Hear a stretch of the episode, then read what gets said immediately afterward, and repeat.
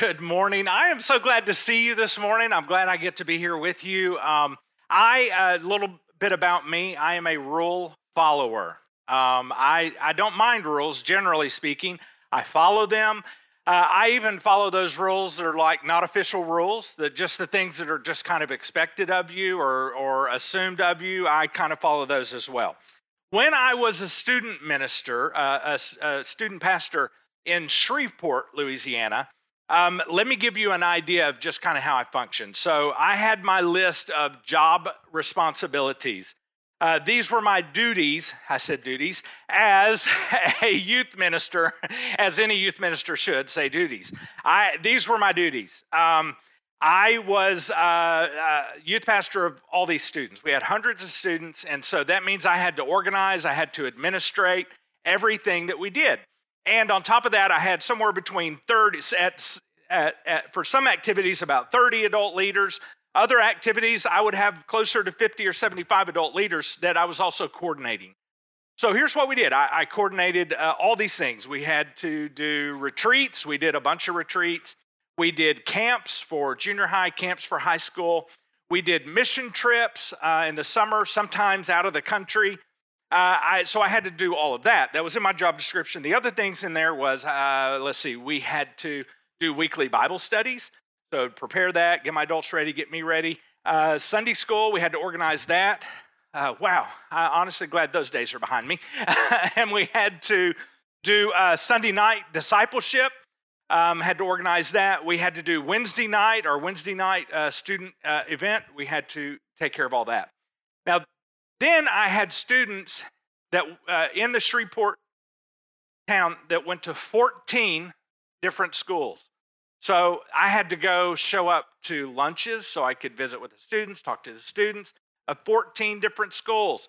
Then I had activities for those students at 14 different schools that happened in the evenings. All of those things I did. And, uh, you know, frankly, most of that I really, really enjoyed. And so, all of that stuff. Um, but that's not all. Wait, there's more. My pastor had some things that were not on my job description. Well, kind of. It goes under that line that says, and anything else that you're asked to do? Yes. So it kind of fell into that. These things not on my job description that we had to do. And my pastor called these command performances, which meant Everyone on staff had to be a part. They had to be a part of getting it ready. They had to be a part of, of hosting whatever it was, of doing it. These command performances. Here, here are what those were like command performances. Uh, we hosted uh, missions conferences. Um, uh, oh, wait, first, let me tell you hospital days. When it was my day to do hospitals, um, I, you know, if it were here, we just have to run down Pine Bluff Street, right? In Shreveport, we had 11 hospitals. So on my hospital day, I, I, I drove over 100 miles just in Shreveport getting to hospital on my hospital day. And then on top of that, then we had all these other things. We had uh, we hosted mission conferences, we hosted worship conferences, we hosted um, uh, women's conferences, we had the weekly door to door evangelism. There's a good one for you. we did that. Um, we did uh, one week revivals. Sometimes we did two week revivals. Then, if we weren't feeling very revivally, we would do three day revivals. so we did all of that. We did VBS for kids, we did kids' camps. We did, already mentioned women's conferences. We did men's breakfast, men's meetings, men's whatever we could get the men to do. We did men things. And I knew I should do all those things. That's why I did those things. I knew I should. I, I didn't want to be there for a lot of them, most of them. I didn't want to be a part of all the rest of that stuff. I just knew I should. I knew it was expected of me, so I did. And they weren't bad things. Please understand me. They weren't bad things. They were good, most of them good, and, and even some of them really, really good things. But they were all shoulds. You know what I'm saying? Things you should do. Just do them. When your parents say you should do that, we know we don't have a choice, right? We got to do it. Well, that's what happens when your boss says it. Now, what could be happening in your minds right now at this moment? Um, You could be thinking of all the things that you have to do, all the shoulds that you have piling up in your life. And you may be saying, Yeah, Harley, you're right. I've got a lot of shoulds for me too. I've got shoulds at work and I've got shoulds at home, and I've got lots of them as well. And we all do.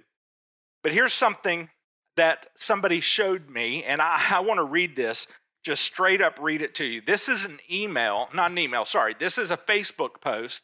Somebody showed me this. It was a pastor on the East Coast. So we don't know him.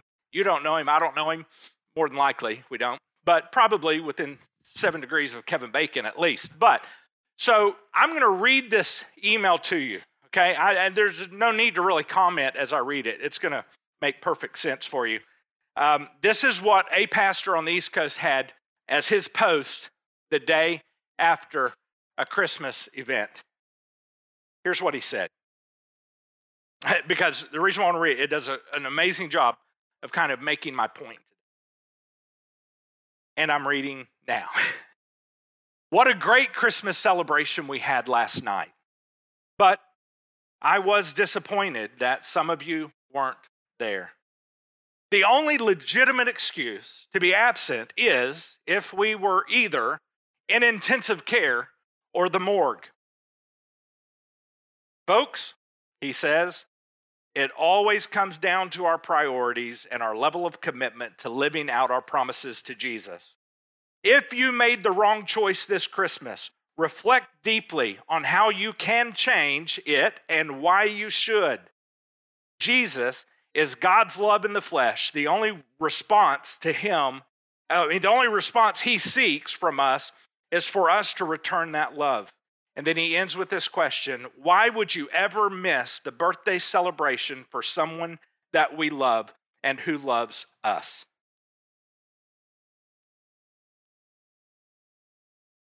Yeah, me too. Have you ever heard that? Something like that? From somebody like me? I know I have. I certainly have. Um, here's how one person responded to that post.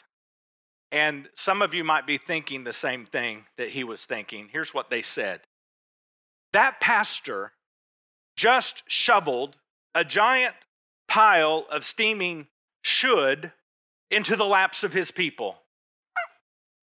And I would have to agree. Wow. I, I, I just have trouble imagining that someone wrote that and to, to their church people. So let me give you a big question here. And, and I'm hoping as we go over through the course of today that we're going to be able to unpack this. Question Does God really want us to feel obligated? Does He just kind of want us to put up with some things and, and just be willing, just kind of, okay, I, I'll do it because I know I should do it? Does that really satisfy God? Is God okay with that? I mean, are, are we actually honoring the glory of God when we just do something because we should do that? Is that how God responds to us? I mean, is all of this that He has done for us just because He should? And not because he loves us, but rather just simply because he should do it? Wow. I mean, those are big questions. Because if you're anything like me, we've spent a big part of our lives being told that we should love Jesus more. We should love Jesus. I mean, we've been taught that. It's been preached to us over and over again. And so I just want to take a moment at the very beginning of today's discussion, and I just want to say, on behalf of so many of the churches in this southern part of the United States in which I've grown up in, I just, I want to apologize. We were wrong. They were wrong that concept is wrong.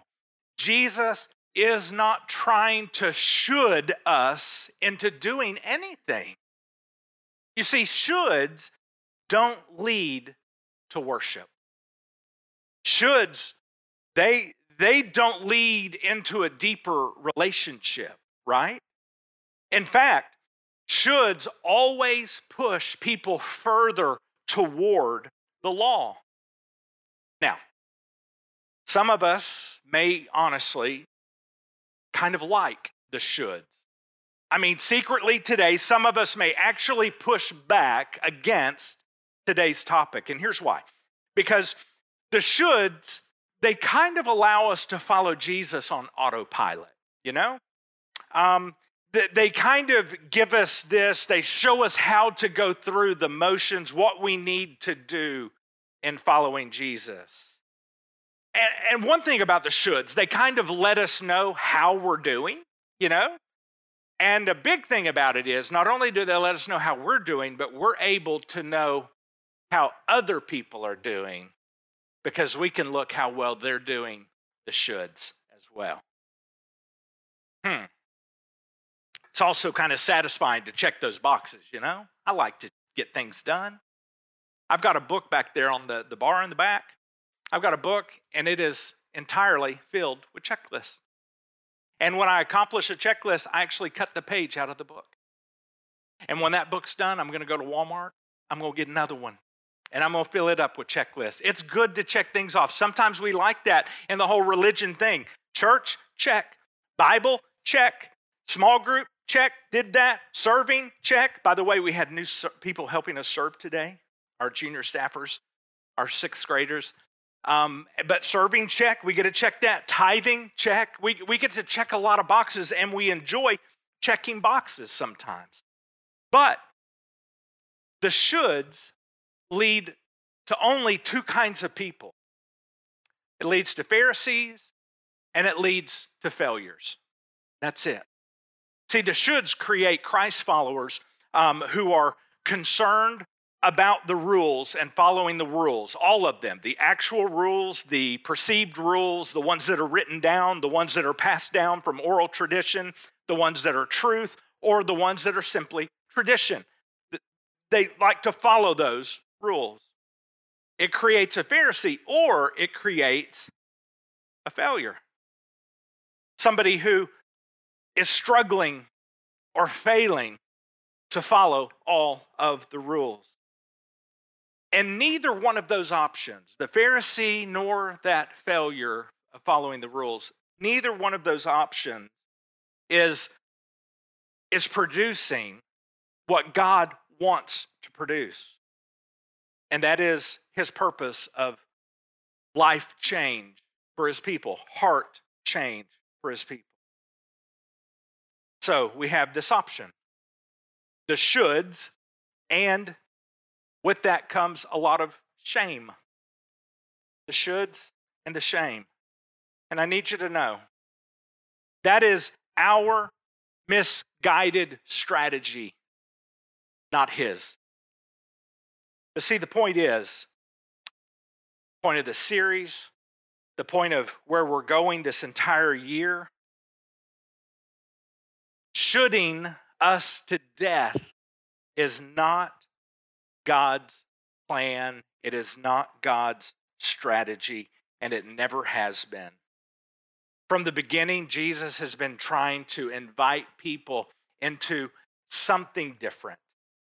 It may be something different than what you experienced growing up, maybe something different than I experienced growing up.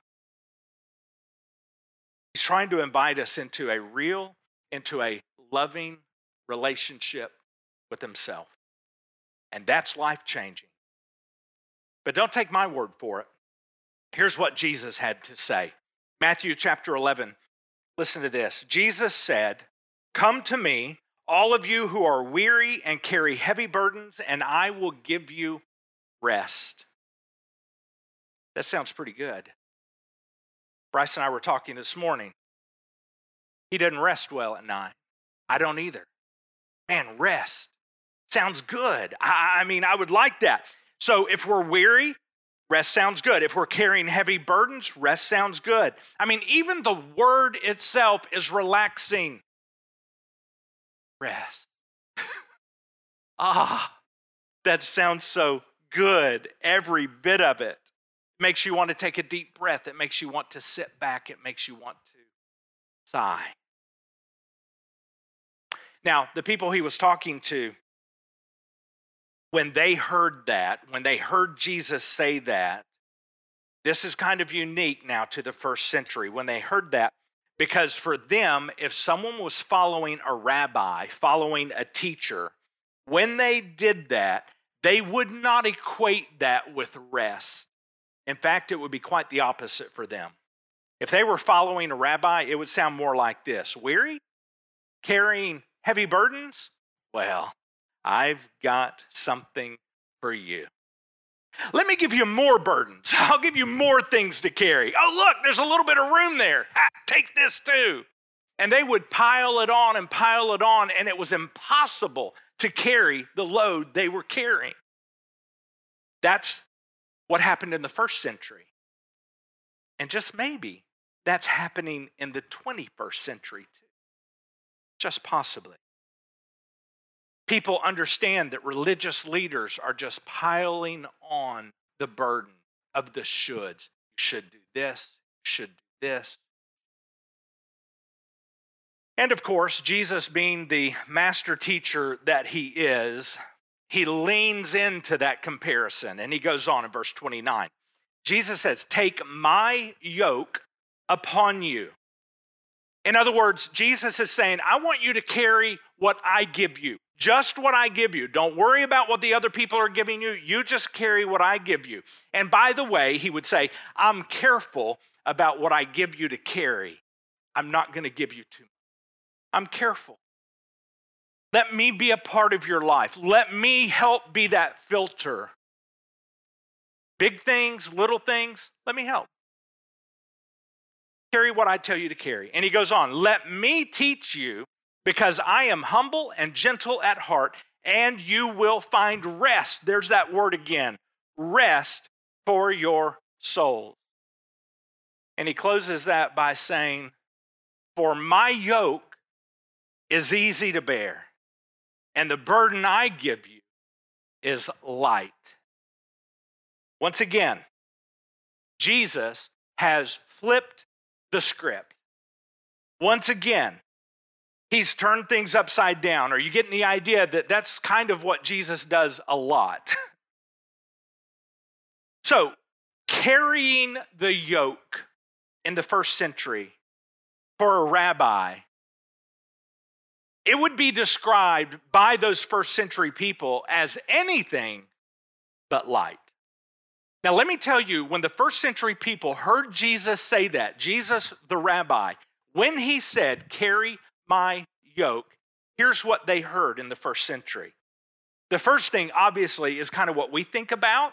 It's that yoke that you would carry, but it's not like the kind like if Bentley were standing here beside me that we would be have a yoke one for me and one for him. You've seen like the oxen yoke. They're beside each other. It's not that kind of yoke it would be a single person yoke it would be a yoke that you carried by yourself and so one of those would have just one place for a shoulder and a bar and the bar would come out on each side and there would be possibly something like a bucket on each side or a jar on each side and one person would carry that yoke so that comes to their mind a one person yoke would come to their mind. Secondly, so that's one idea, but the, the word yoke goes beyond that. When a rabbi began teaching, sorry, Michael, I'm going off script. when a rabbi, he was like, yeah, I know. when a rabbi began, began teaching, he had developed what he called, what all the rabbis called, his yoke.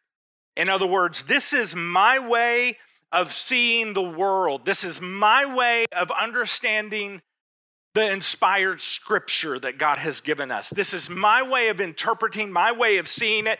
And not only just seeing it, it's my way of living this scripture with my life. That is my yoke, a rabbi would say. And a rabbi would look to his disciples and he would say, If you are going to follow me, you will carry my yoke.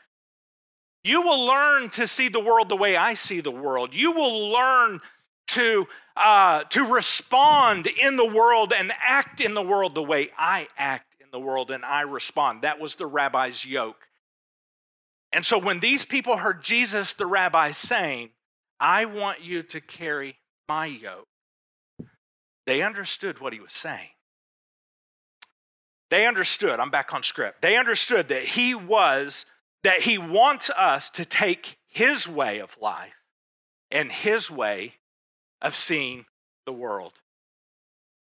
That's what they would understand. And that's what he says to us. When we hear Jesus say to us in scripture today, I want you to carry my yoke, he's saying, I want you to take on my way of life and see and see the world the way I see the world. His way of living in the world, his way of interacting with people in the world. And according to Jesus, don't miss this. In fact, lean in onto this comment. According to Jesus, the outcome, the effect of taking on the yoke of Jesus that he gives us, the outcome is rest. Rest for our souls. That sounds pretty good, doesn't it? He's saying, Submit to me, and I will give you the rest that you have been desiring, wanting, seeking. You see, he doesn't want you to submit to him and his checklist. He doesn't want you to submit to him and, and, and, begin working that list of shoulds. Should do this, should do this, out of duty or obligation or out of shame but he wants you to submit to him out of love.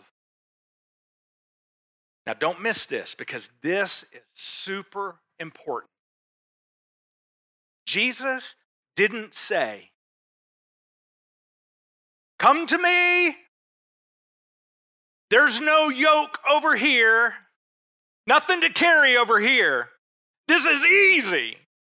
Nothing over here to carry, nothing to do, no obligations, no requirements, nothing to worry about. Just come to me. That's all you need to do. He didn't say that. He did say, What I give you to carry will lead to rest. Not a burden, not an obligation, not a should, so while there will be a load to carry, it won't be like, um, like he is a slave owner and he's just giving us heavier and heavier burdens, heavier and heavier responsibilities that are crushing us. It's not like he's looking at indentured servants and he's saying, Go cook my meals and go clean these plates. No, no, no, no. Instead, he's looking at his friends, the people he loves and he's looking for these true friends who simply want to abide with him and be close to him, and they want to live their lives around him. Look at his own words. Uh, and Jesus, he told his followers in John 15, I no longer call you slaves. He says, because the master didn't confide in his slaves. Now, he said, you are my friends. I've told you everything the Father has told me. Let those words sink in. These are not my words. These aren't Harley or Cole's words. These aren't your mom's or your dad's words from your grandma or your grandfather. No, no, no, no. It's not social media. It's not a meme. These are words of Jesus. He said, and, and let's try to align our perspective to his. He said this I no longer call you slaves, I call you friends. Question Do you see yourself as his stuck slave or his free friend. And you might say, well, Harley, it's just semantics. What's, what's the difference? What's, it's simple. Um, a servant serves because they're expected to. And I need to hit pause and just comment. Yes, I know Paul speaks frequently about being a bond servant, and it's a beautiful metaphor, and we will visit that. But Jesus said, I'm not calling you a slave. It's not a should, it's not a have to. I'm calling you friends. So the difference is a servant does what he does because he's expected to, he has to, he knows, I should do this, I have to do this. But a friend serves because the friend wants to. A slave is going to follow close because he has to. It is his job. I've got to follow close so that I can hear what I have to do, what I should do next. But no, that's not a friend. A friend follows because they want to be close to their friend. They want to be near their friend. They want that closeness of a relationship with their friend. And you know this because in all of your healthy relationships, this plays out in your life. That's why you look forward to having that lunch with your besties right? Uh, that's why you can't wait to get home after a long day's work to get back to your family. That's why you can't wait to go on that camping trip that's coming up this spring. That's why you can't wait for that vacation that's coming up. It's the people you're with.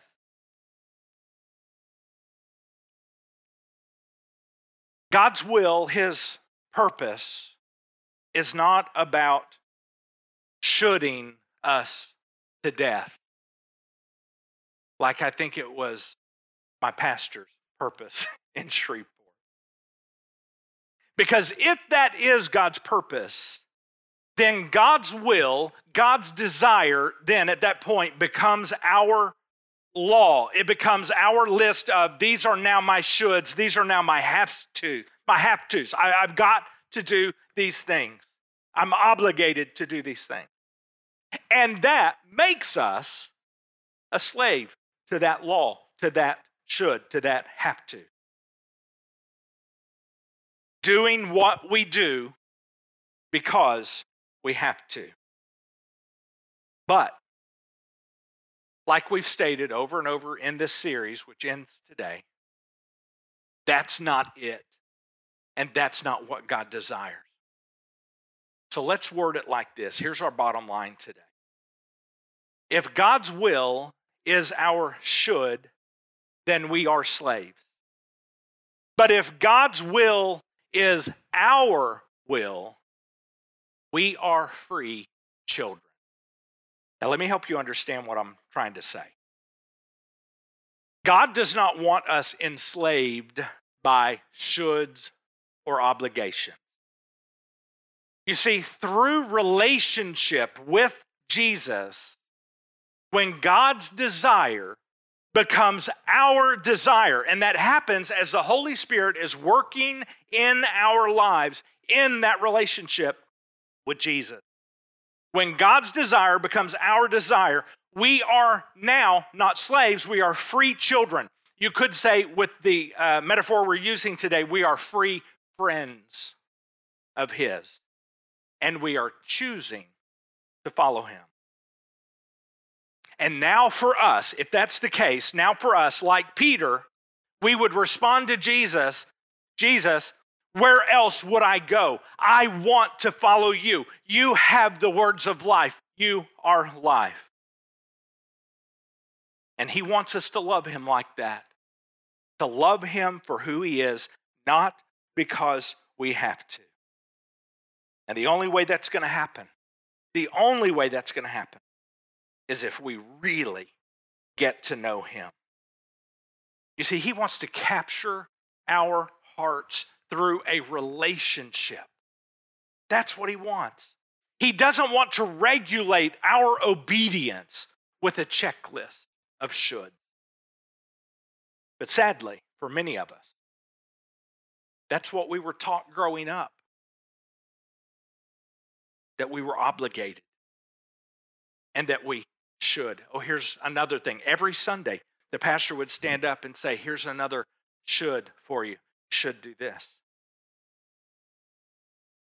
You see, being a follower of Jesus is not about clenching your teeth and putting your head down and going to work, work, work. It's not about do more, do more, and still more. It's ironically exactly the reason why Jesus was so hard on the Pharisees, those religious teachers in the first century. He was so hard on them because they were professional shoulders. That was their job. Here's how Jesus describes them in Matthew 23. Speaking of the, the, these teachers of religious law, they crush people with unbearable religious demands, and they never lift a finger to ease their burden. What we're talking about is an intimacy with Jesus between you and between Him. An intimacy with Jesus. Wow. Now, when you think about that, if that is what God desires an intimate, close relationship between you and between Jesus, then perhaps the most powerful weapon of the evil one to crush that intimacy between you and between Jesus, his most powerful weapon would be a church full of shoulders because it crushes relationship. That means if God's will is our should, we're slaves. We're just stuck with Jesus, right? So if shoulding is not the answer, then what is and what will? And here's what we said if God's will, through relationship, if God's will becomes our will, we are free children, or as I said a moment ago, free friends. Now, here's where we're landing today. And this is also, by the way, where we're landing this entire series, which has all been a look at to where we're going in 2023. Here's where we're landing. Jesus is not interested in shoulding. He is interested in growing, like David, growing a man after God's own heart. That's what he's desiring. Now, listen to what this man after God's own heart, David, listen to what he wrote. And he uses a metaphor here. And now, he provided us with this. And I believe this of Scripture that it is inspired by God, that God inspired David to write even this. And in that case, that it's inspired by God, listen to this invitation that we can say is inspired by God. So listen to this invitation and how it's worded. Psalm 34 Taste and see that the Lord is good. Oh, the joys of those who take refuge in Him. Doesn't that sound restful? Again, it's a metaphor.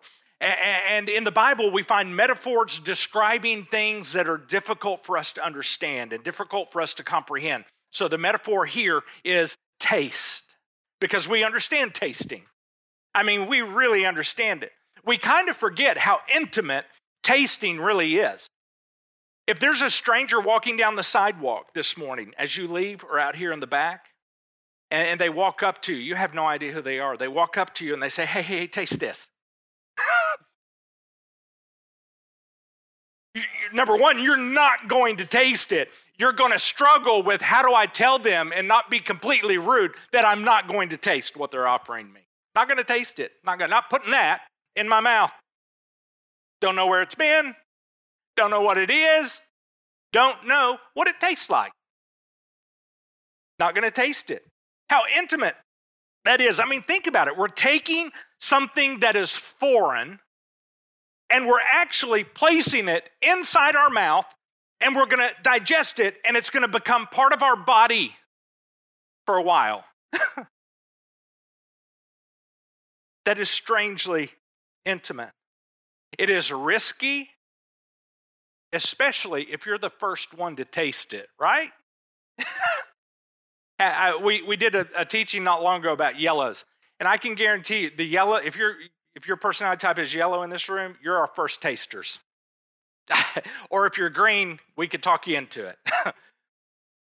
I'm not tasting it if you're the first. But if someone I know comes to me and they say, Hey, Harley, taste this. And if other people in the room are like, Yeah, yeah, I've had it, it is amazing. Might as well be a roll from Texas Roadhouse. It is. Makes you squeak. It is so good. Harley, taste this. I've had, I've done it, I've done it. You're gonna love it. I know it might, you know, might not look so great, might have a an odd smell, but listen, I promise you, when you put it in, I've done it. I've done it, and I'm continuing to do that because it tastes so good. Listen, you don't get to my weight by not tasting things. Taste it. When someone you know comes to you and says, Hey, I, I listen, taste it. Amazing. That's what David is saying. You're not going to believe it. It's amazing. Taste it. And today in your life, I can say there are a crowd of people. A crowd of people around you, some people like me, and some of you may be part of that crowd that is saying, I have tasted that relation. I have tasted that, and it is good. Taste it. You will be glad that you did. You will want more and more and more. And as we taste more and more and more, you know what happens? We become, because of God and His Spirit leading us, more and more and more of what God desires in your life and in my life. And it moves us. So it moves us closer and closer to that God alone relationship and further and further away from the Jesus plus worship we talked about in week number one. And you know what happens to before you know it? People in your life, people in your family, your immediate family, they begin to taste and see as well. And, and some of the people you have known for years and years, they begin to taste and see as well.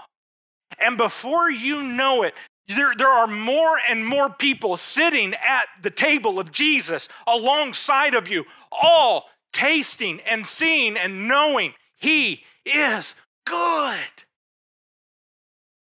Wow. All feasting and drinking Jesus into our lives to the point where our lives begin to orbit around His. That, that right there is what following Jesus is about. It begins with that taste. Taste. And that tastes good. And before you know it, you can't imagine living life apart from Him. So, one last time, in January of 2023, this is where we are going as a church. And this is where I am pleading with you to go with us. And Cole has been pleading as well. Go with us this year. Let's get the shoulds out of here. And instead, let's taste and see that the Lord is good. His yoke really is easy, it really is light. And all of this, my friends, this journey in 2023, it all begins next week. A year long journey out of the shoulds and towards a, a real relationship with Jesus. We're just simply asking, please, come, go with us. Let's pray. Father, you don't want shoulders in life. You don't want people who are obligated worshipers. You don't want people who just simply make time to fulfill obligations and fulfill a checklist. You actually want friends, you want children who make time for an actual relationship with you because they long to be with you more and more. And I'm praying that many of us are ready to move beyond this transactional relationship where we are just trading obligation for some kind of benefits in heaven. I'm asking for those who are willing, God, will you create in us a heart after your heart, Jesus? And may we taste and see that the Lord is good. And may we embrace, embed eh, eh, eh, our lives, take our lives and place them into your life because we're compelled to, not because we have to. Because Jesus, where else would we go? And Jesus, it is in your name that we ask these things. Amen and amen.